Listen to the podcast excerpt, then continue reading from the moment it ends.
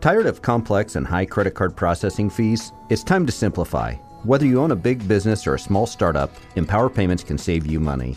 Streamline your payment process while saving money today with Empower Payments. Learn more at empowerpayments.com. That's empowerpayments.com.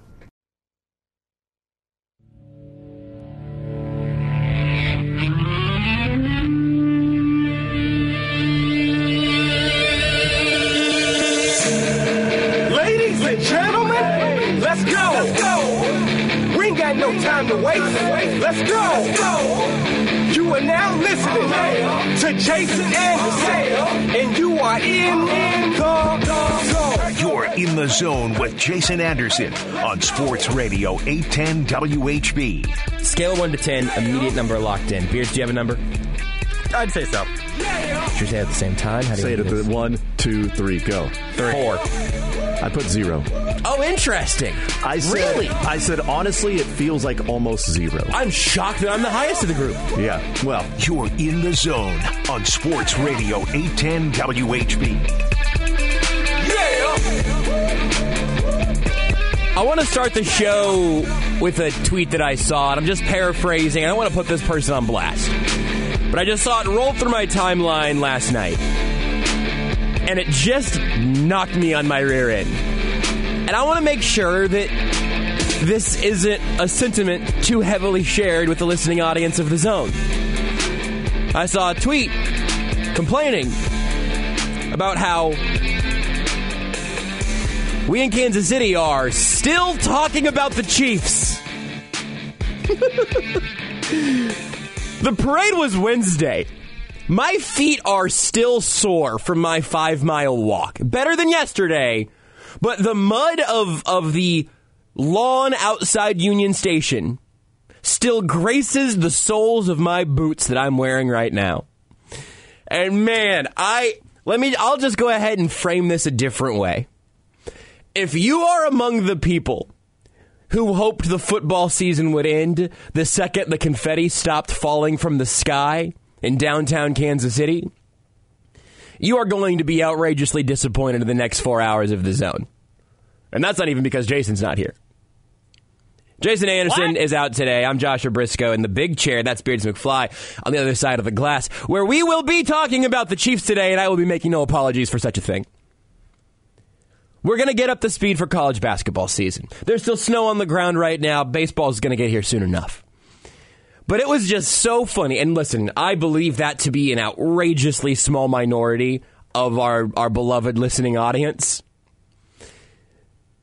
I imagine that somewhere in the 90% range plus is probably more than happy to luxuriate and do some do some confetti angels down on the turf. That's got to be an all-time feeling, right? Win a championship and do a confetti angel. I imagine that almost everyone listening right now is very good with that. And I don't even mention that just to like warn you at the front end. But I just thought it was so funny. And I don't know this person at all. So I don't know. Maybe they just don't like football, whatever. I don't, it doesn't matter.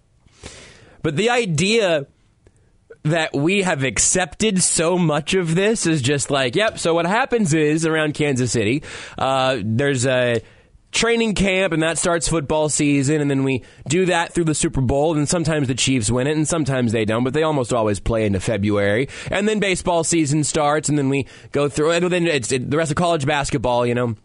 And then baseball, and then we give up on baseball when, when training camp starts and the cycle repeats. So wait a second, hold on. What did you say about the end of football season? Oh yeah, well we talk about the Chiefs like through the second week of February usually, and then when they either win or lose the Super Bowl, we wrap up. And so much of that is just it just tickles me so greatly. Because it is it is imperative that you stop and take inventory of the fact that so many of these things that we say, we can just say as being factual. Like, you can't plan a vacation anytime in the first two weeks of February because you don't want to be in the wrong spot when there's a Super Bowl happening and you don't want to be out of town when there's a parade because there definitely could be one. How many decades of Chiefs football could we all watch and just think, yeah, you know, maybe they'll play 17 games back before The regular season was 17 games. Man, if they could win a playoff game, that would just be absolutely life changing. This city would come alive. And it did. It really did. But we've gotten so spoiled so fast. And this is not me scolding anyone for how spoiled we've gotten. This is just my my plea that we all recognize how spoiled Kansas City is now as a football city. I mentioned this when we were broadcasting live from the parade. Kansas City absolutely fought for and earned the title of the soccer capital of America. It's a beautiful title that we, again, earned and will pay off when the World Cup has games at Arrowhead Stadium. Ugh, that is still so cool to me. I cannot wait. But in addition to that, more recently, Kansas City has earned the title of being the, I suppose, American football capital of the world. The biggest star in the sport plays quarterback here. Signed a 10 year, half a billion dollar contract to continue doing that. And this team's tight end is hosting SNL. I think it was March 4th. I don't have it up in front of me right now. But the the back to back hosts, and I can't remember who's up on this one. I'll, I'll have to I'll have to go find the uh, the actual you know little post it note thing. Here we go. Here's the list of hosts: February 25th, March 4th, and March 11th. Woody Harrelson, Kansas City Chiefs tight end Travis Kelce, Jenna Ortega, whose star has risen very quickly, um, playing Wednesday Addams in the Wednesday Netflix show. Woody Harrelson, Travis Kelce, Jenna Ortega. These are peers in media right now, in entertainment. I'm a little bit bummed that Travis Kelce isn't hosting when the 1975 is they're the musical guest the next week. I'm a, unsurprisingly huge 1975 guy. Can't surprise anyone who knows that band. But it is just line item after line item reinforcing the fact that this is this is the football capital of the world.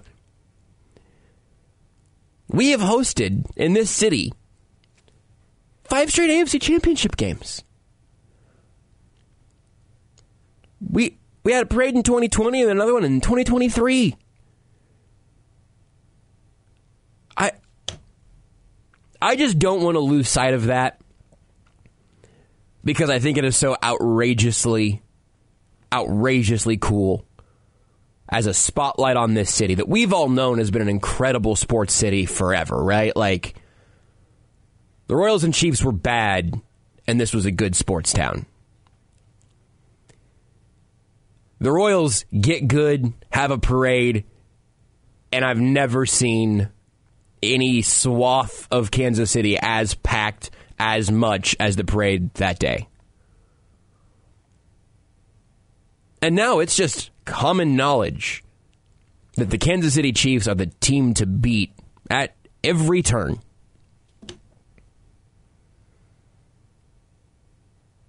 It is a truly remarkable thing. And I might I might be as we say, feeding a fed horse on this one. And I'm just never going to apologize for for replaying the hits on this particular thing. Because as soon as we stop realizing how cool it is, as soon as we go uh, confetti schmafetti, let's talk spring training. As soon as that just becomes the accepted norm, you we lose the sparkle a little bit. I don't ever want that to happen. Because also, there will be a day, hopefully 450 years from now, where Patrick Mahomes is retired, Andy Reid is retired, Travis Kelce is retired. Whatever the next arc of the franchise is, obviously the foundations of this franchise are tremendous right now. But sometime in the far, far, far distant future, odds are the Chiefs aren't going to be guaranteed their Super Bowl appearance. Now, maybe they end up being the Packers, you know, who had Brett Favre and then drafted Aaron Rodgers and then just stayed relevant that whole time. Even they would like to remind you didn't do all that much winning. Didn't get to all that many Super Bowls. And I just want to I want to make sure that we all take a moment to as Eric Bieniemy might say, be where our feet are.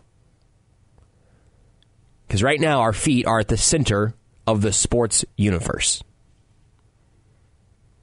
With that being said, I'm going to go ahead and hop right on that segue, scoot on over to Eric Bieniemy. Several reports today say that Eric Bieniemy continues to meet with the uh, the Washington Commanders. Albert Breer said at about uh, six thirty or so this morning. Chiefs OC Eric Bieniemy will be back in Ashburn to continue talks with Commanders coach Ron Rivera today. Sources say they'll cover staffing and contract this AM. If things go well, Washington could have its OC by the end of the day. Rivera and Andy Reid have been in touch too.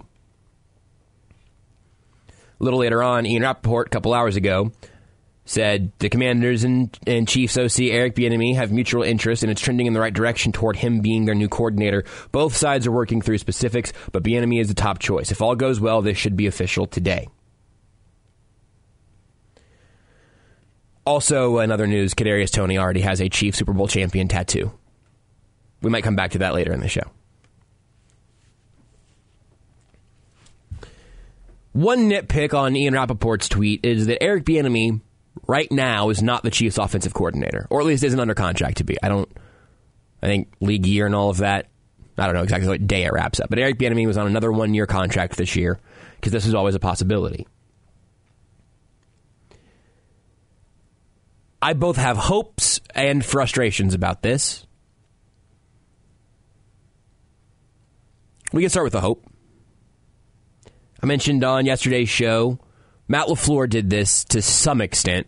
He was the offensive coordinator for the Rams. That was Sean McVay's offense. He went to the Titans, was the OC there for one year, then got the Packers head coaching job. Mike Vrabel's the head coach in Tennessee, so this was LaFleur's offense to, to hold. Cool. Eric Bieniemy has been perhaps the coordinator of the most successful offense over the course of half a decade in NFL history. I don't have any like numbers in front of me on that, but that one feels about right, doesn't it? Chiefs in the midst of the best five year run of offense in NFL history, somewhere very high up on that list, if not literally number one. I understand this idea that it's Andy Reid's offense, right? Because uh, on some, I mean, it is. It was his offense first. Now he invites collaborators genuinely. It is a team effort genuinely. Andy Reid does have an offensive coordinator because it takes a lot of hands to make all of this happen.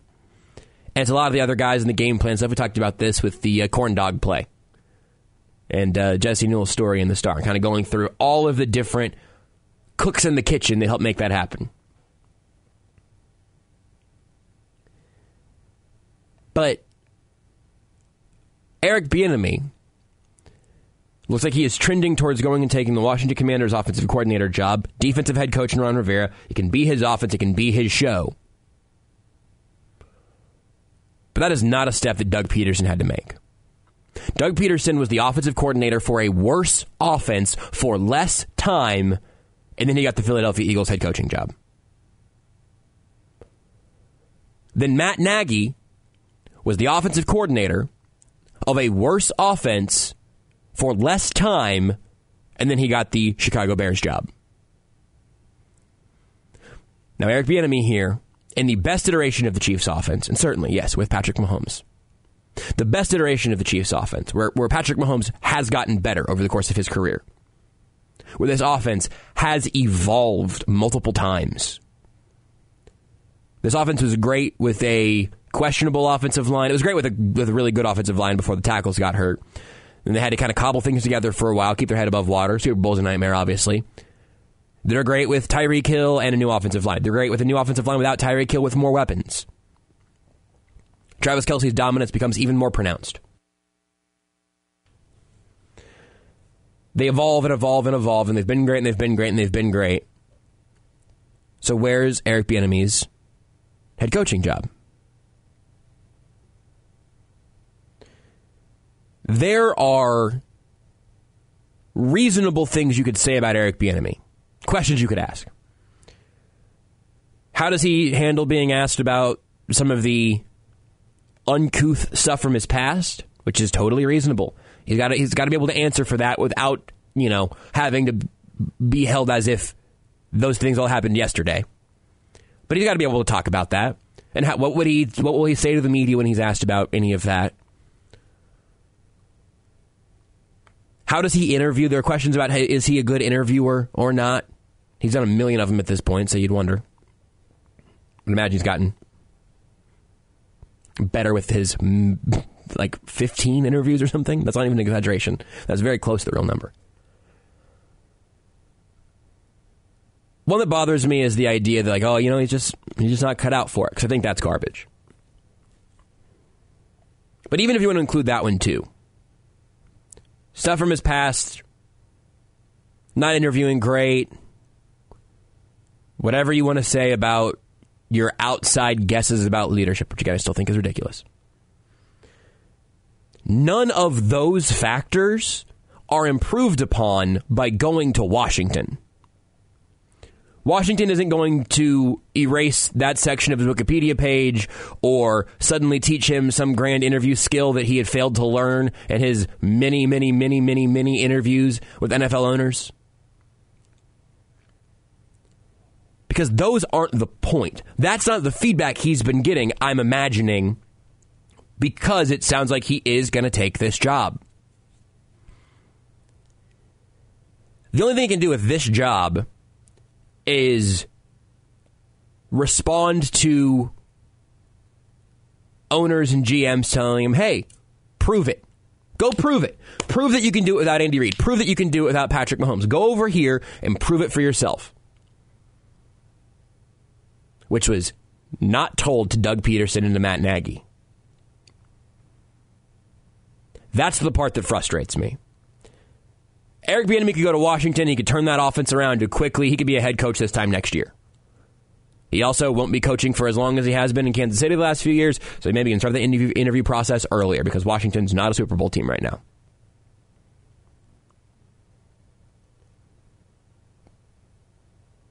by whatever metrics you want to dive into, and the Athletic just started. Uh, what I think is going to be an incredible series on their main athletic show football feed, um, uh, going through the the history of race in the NFL and all the places that it that it pops up. I'm not going to explain it nearly as well as the people actually on the show, but they had a researcher on who had years ago done done research into the performance of black head coaches and also why there aren't more of them in a way that reflects the population of the players. And they found that black head coaches end up being more successful, but why are, then why are there less of them? And what that's not saying is that there's some inherent advantage that black coaches have. That's not the research. The takeaway from the researcher, again, if you'd like to dive into it more, I'd highly suggest you go listen to them actually explain it. This is a real for dummies kind of explanation of what was in that podcast. What they found was that repeatedly, black coaches were told to prove it more and longer, and you have to continue to achieve at that level to even retain that job.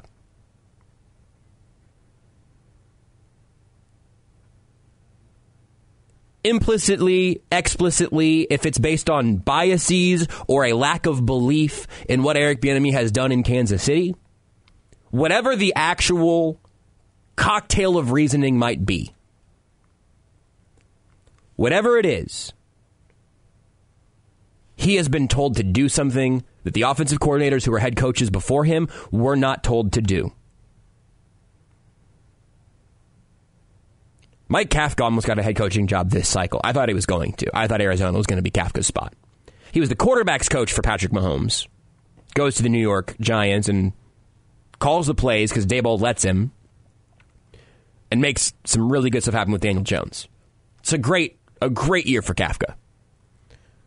But for all these other guys, touching the hem of Patrick Mahomes' jacket is enough of a reason to get a job. Cliff Kingsbury's candidacy was inflated by the fact that he just worked with Mahomes. He didn't even win with Mahomes. He just coached himself. And now we're here. And I don't know if you saw the the first embrace after Andy Reid got dunked in Gatorade. He pulled in Eric Bieniemy and Spags came over and they did three of them just had like a big big group hug. I've heard people talk, and I'll, I'll, ask Matt Derrick about this when we uh, when he joins us here at eleven.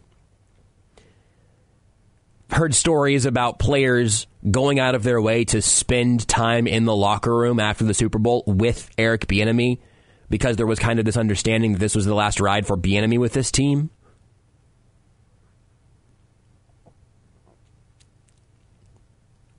Whatever these hurdles end up being, and with the exception of, I suppose, a bitter LeSean McCoy, you have not been able to dig up a reason that this man would not be a superb candidate to be a head coach. I just say superb candidate because once guys get into those head coaching spots, you just don't know how they're going to end up reacting. You, all you can do is make the best bet possible. I think Eric Bieniemy would be a damn good bet. But it sounds like all the arrows are pointing to him going to Washington to coordinate for Sam Howell or whoever they draft, or they make a run at Derek Carr or something. I don't know. We'll see when that when that comes. But it's just a really it is a frustratingly unsatisfying end for the Chiefs and Eric Bieniemy. This was supposed to end with him winning a Super Bowl and then getting a head coaching job somewhere. Like that's the storybook ending that everything had added up to, and now we're here instead. And I know that like I know he's a he's a hard bleep. I I I get it. I I talked to Jamaal Charles sometime. Uh, been a year, year and a half, two years, something like that now. And he told a story about uh, going into Andy Reid's office, telling him he needed to fire then running backs coach Eric Bieniemy, based off a confrontation they had and all that. And then by the, by later on in the year, and by the time I was talking to Jamaal again a year or two ago, whatever it was, he had nothing but great things to say about him. And so maybe maybe there's like a barrier to entry with Eric Bieniemy, where you can be bristly or whatever, and, and until you until it clicks. But it's just a truly baffling series of events. I'd rather talk more about Super Bowl stuff, more parade stuff, other things going on around the Chiefs. I, I want to take some time to evaluate some of the performers that maybe we could talk about a little more than we have been able to this week, or or even just looking at exactly how this all came together. Uh, Jason had some audio yesterday that we got through a little bit of, but there's some more of it that I think is pretty interesting. Uh, we're going to have some time to stretch our legs and continue to celebrate the fact that once again the Kansas City Chiefs are world champions, and uh, once again we have a we have a parade going through this city, just littering our roads with the prettiest of trash being confetti, and arguably some of us people beautiful trash. I don't bristle at that. I I would love someone to call me beautiful trash. I might change my display name on Twitter to that. I'm Joshua Briscoe the beautiful trash. Beards McFly on the other side of the glass. Uh, and that rhymed. We'll have Matt Derrick here at, at 11 o'clock. He'll join us of ChiefsDigest.com about all of the things that we need to uh, reevaluate from this week, uh, from the parade to the Super Bowl itself to where things are beginning to turn. Oh, I'm not fully ready to do like a big free agency preview. And then Kendall Gammon will join us for uh, one more wrap up of this NFL season at noon. Then Mick Schaefer of KSHB 41 will be in the building as well. That's the plan for the zone the rest of the way here on Sports Radio 810 WHB. We'll talk more football whenever we come back. The Zone with Jason Anderson. I have uh, some very like Bono esque pink glasses that I did not wear with this jacket today because I didn't want to get beat up in the hallway by Todd Lipa. On Sports Radio 810 WHB.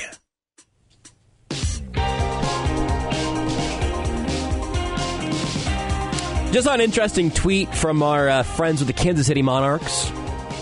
and tweeted out a few minutes ago. They're big cleats to fill, but somebody's got to do it. We're hiring for someone to be Monty. There's some pictures of Monty, the Monarchs mascot, and uh, they're they're looking for applicants to uh, to fill those big cleats. I have inquired with them. I responded, and we will see if they get back to me here over the course of the show today. Um, my head is not a big baseball, and I'm worried that might be disqualifying. Um, I have the jersey though. But it could fit in a big baseball. I would need a very large baseball to fit my head. Uh, but I also did tell them that my resume is in my profile picture because my resume, remember, because my profile picture is a screenshot from the video um, announcing the, uh, the, the the the new look zone when I joined on to this lovely program, and I was dressed up in a penguin costume, which is what I usually wear once I get home. I'd like to take off these, you know, these work clothes, these hoodies, and occasionally jeans and currently like jack pants. You know, these are these are my this is my work outfit. Then I get home, I get rid of all this, and I put on my penguin costume and go about the rest of my day. Is that going to be a lantern beard? I'm not sure. That might have just been too honest to be funny. Just waddling around out there, waiting for Terry Bradshaw to come tell me to waddle on over. Anyway, uh, there are a, a, handful of legit things from uh, from the Super Bowl from the last couple of days that I want to go back to, but yeah, believe it or not, everybody, I'm going to make a real topic out of Kadarius Toney's tattoo. I know. How am I going to do it? Beer just raised his eyebrows.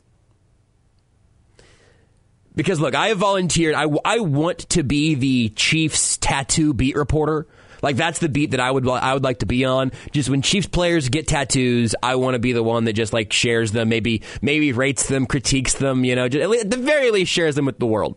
Because I am both a football guy and increasingly over the last several years a tattoo guy. This is great fun.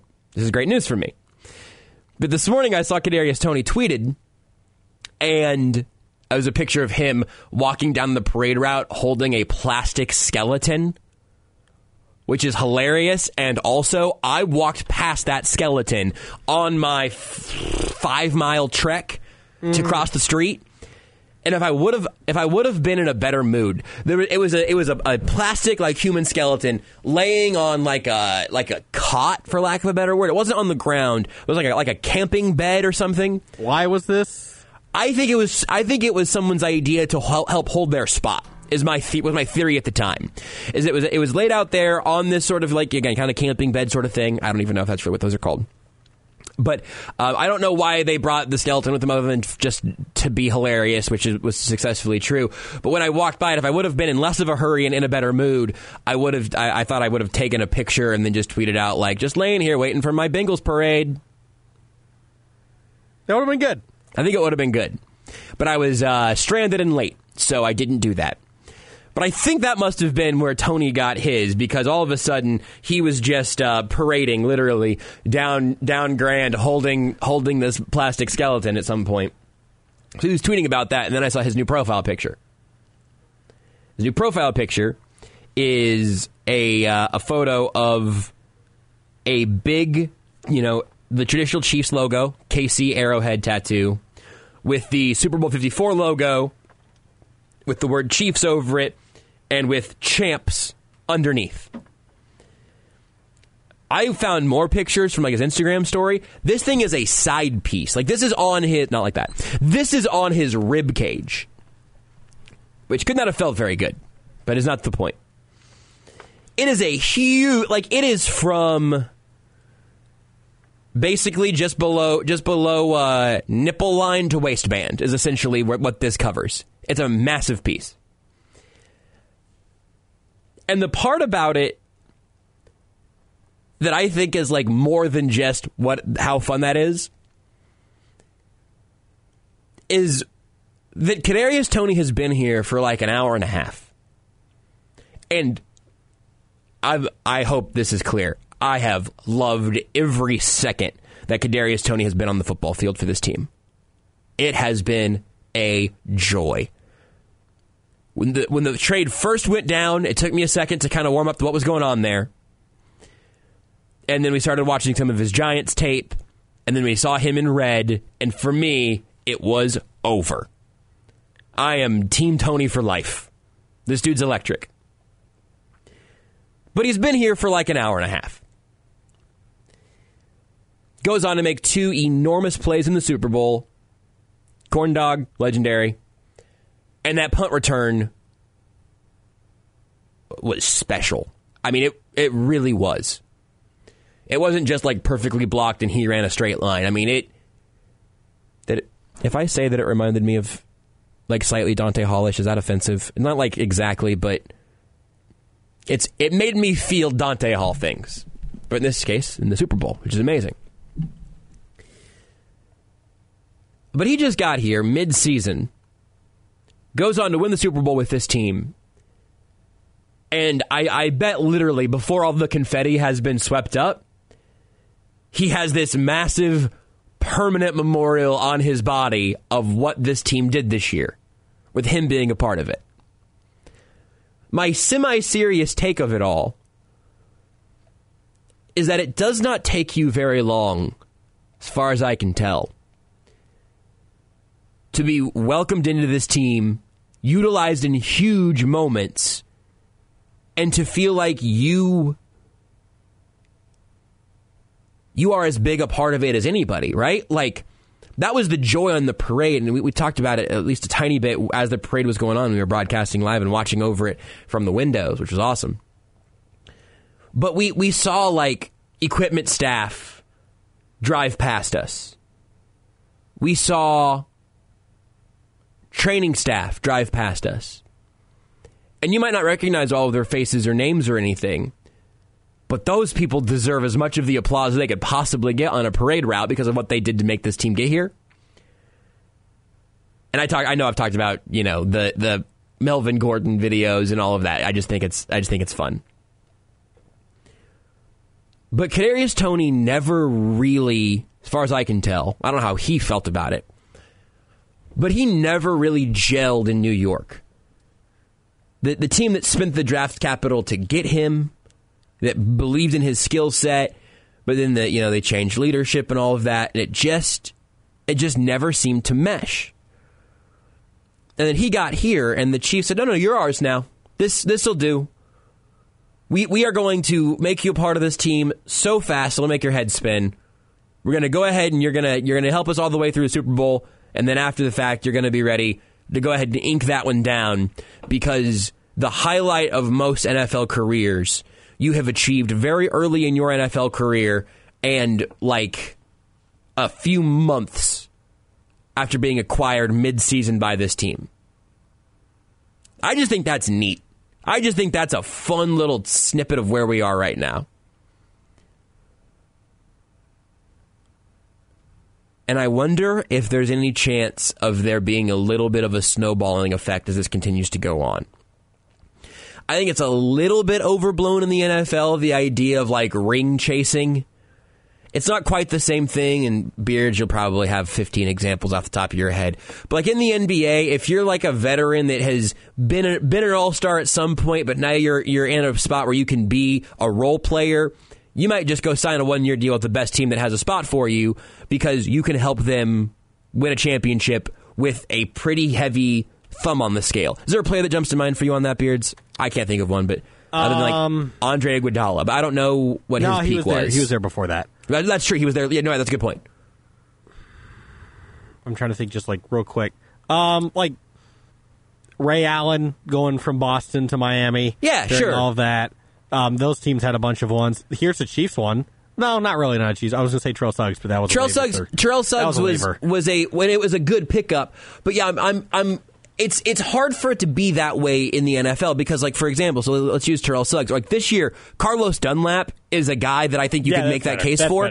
but but I but the reason I'm making the NBA split is because. Carlos Dunlap is one of like four or five defensive ends who rotate through and had made a few plays this year.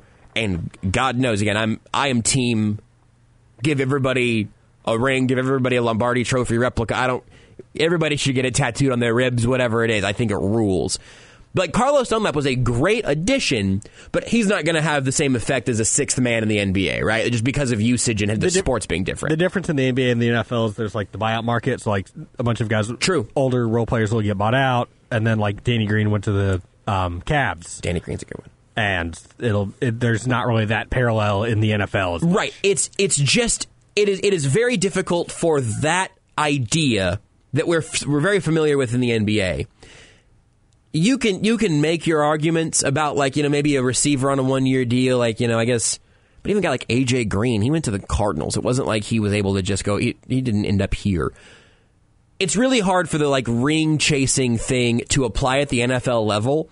And so I don't necessarily think it's going to be a snowballing effect of DeAndre Hopkins forces his way out of Arizona for a sixth round pick and then takes a big pay cut to stay here, right? We've got a Twitch comment. Le'Veon Bell was probably trying to ring chase in 2020. Right, and that's and you kind of saw how that went, right? Like you can have a role and you can you can be one of those guys and and I wonder now though, so again, because I don't I don't think ring chasing in the NFL level has the impact that it does at the NBA on the NBA side. But I have to think that the Chiefs' reputation is going to only continue to get so much better around the league.